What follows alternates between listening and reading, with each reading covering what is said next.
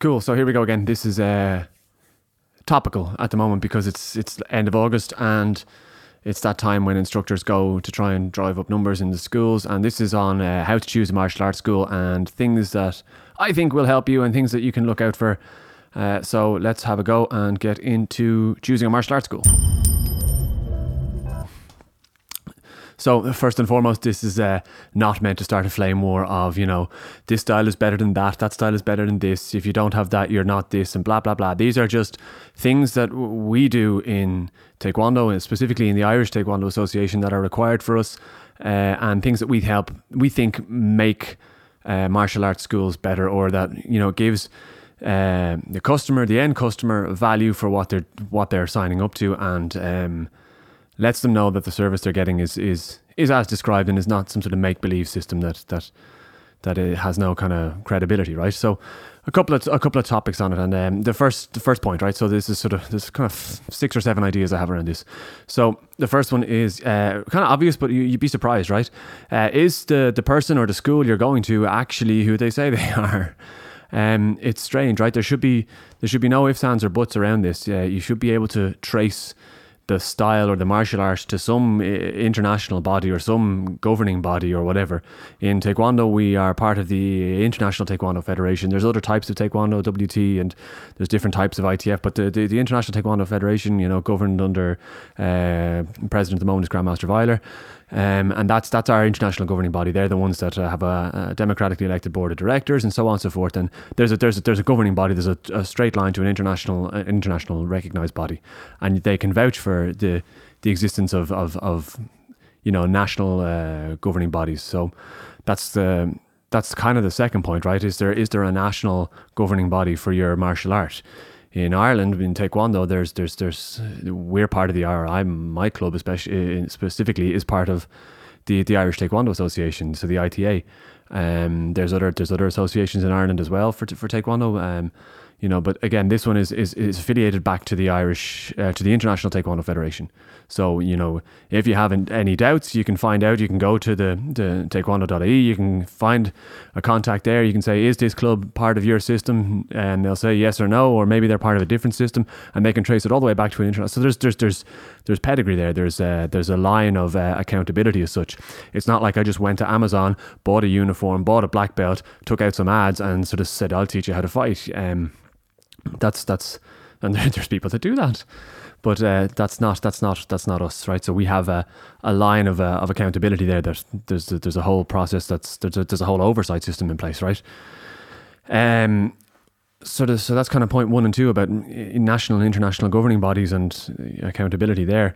And uh, but, but part of that membership right for us to, to, to be a part of that that association means there's certain things that uh, again only speaking from from my own experience I don't know about other systems but to be a member of the ITA there's certain things that you have to do as an instructor as a martial arts instructor you know namely you have to be a, a recognized ITF black belt first of all you know to be a to open a school or to be an instructor there are all sorts of qualifications and, and, hoops you have to jump through. And, and I, I think these really add value to customers at the end. When you when you can go to somebody and say we have X, Y, and Z, and I'll go through what X, Y, and Z is in a minute, I think you, it really pays dividends. So, I mean, when students come to my club, I, I, I always, or new, either new new students or parents, whether bringing their children or whatever it might be, I always sit them down and, and, and walk them through what we do and what we are. And this is kind of the, this story as well.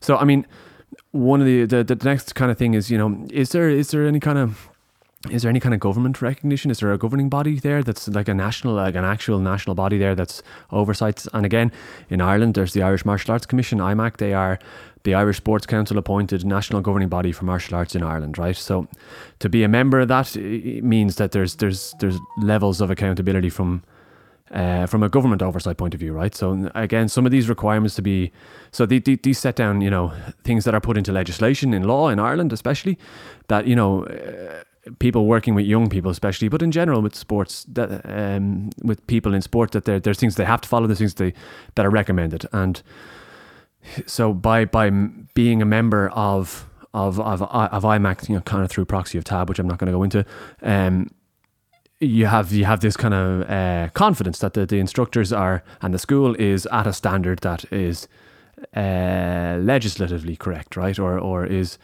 is as compliant as can be, right? And so some of the things that we require or that the ITA and and you know so on require their their students or their their they're not their students sorry their instructors uh, and their schools to, to have so uh, our uh, all all uh, black belt instructors uh, are required to be a you know a recognized black belt b they have to have gone through um, the introduction to coaching, which is again an IMAC facilitated and a TAB facilitated uh, coaching workshop. Uh, an actual principal instructor or chief instructor has to have um, the the level one.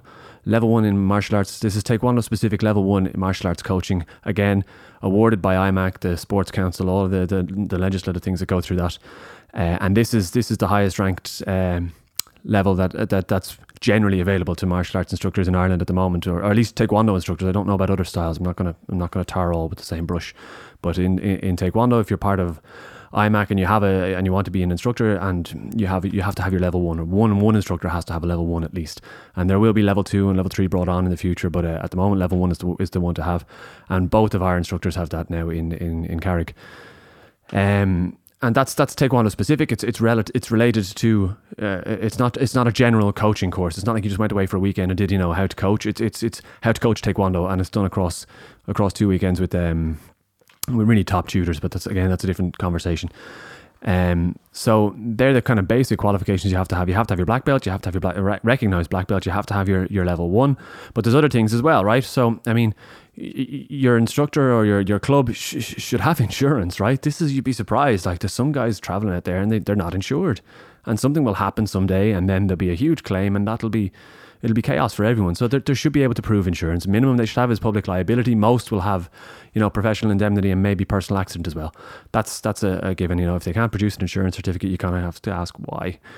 Um, in our again as part of the, the ITA and, and stuff like that, uh, all all instructors have to have uh, first aid, up to date first aid. So we have all of our, our black belt instructors and some of the people that assist us in class have all done first aid, and it's it's it's um, it's first aid with CPR and AED.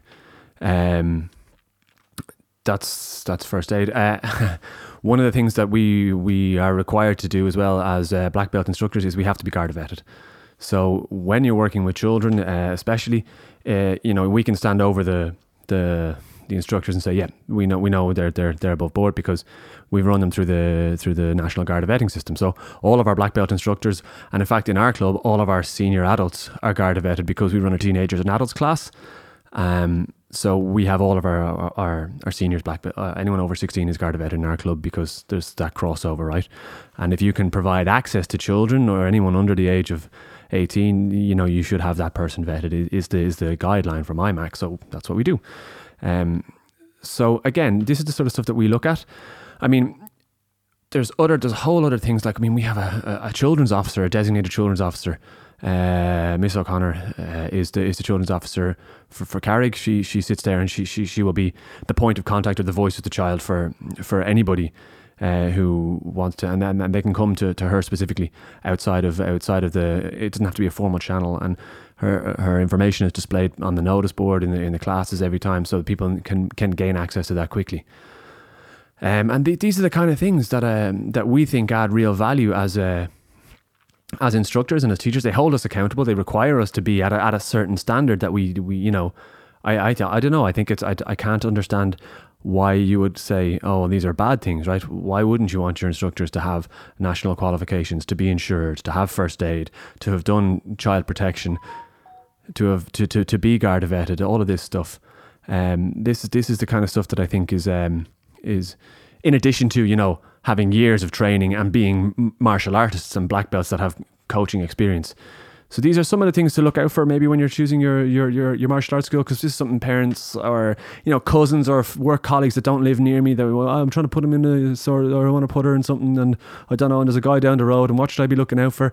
Stuff like this is work is, is things for me you know? Are they part of IMAC have they got eh, you know can they prove that they're insured? Can they prove they are who they say they are?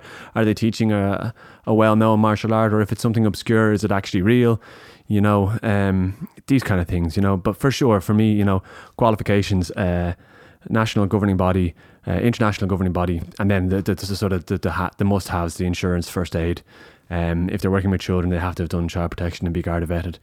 Um, and that's that's kind of I think that's legislation now as well, right? So there's anyone working with young people have to be Garda vetted, and there's sort of serious penalties for not doing that, you know. So. Um, yeah, this is sort of stuff. Again, this is only some of the stuff that I've come across through my membership of, of the Irish Taekwondo Association and by proxy then to to, to, to IMAC. Um, I think they're good things to have. Why wouldn't you want accountability? Why wouldn't you want why wouldn't you want this? You know, so some of the things to think about: uh, how to choose a martial arts school, uh, how to choose a school that you know, how to vet a school really when you when you is what this is, rather than how to choose a, a style or a system. You know, pick the style or system you want to choose, um, and then ask these questions, dig down into them a little bit further, and see if if they satisfy you or not. You know. So yeah, that's that's my kind of take on that. Uh, let me know what you think. I think it's quite topical now. It's uh, because of the time of year. Let me know what you think of all of this. Uh, if you agree with it, if you disagree with it, if you think there's stuff missing off that, or you think it's it's overkill or underkill or what whatever have you, right? And uh, if you like it and all, give us a like, give us a share, and all subscribe and all of that, and we'll keep going. And yeah, hopefully you're getting value out of these, and uh, we'll see you at the next one. Cool. Thanks very much.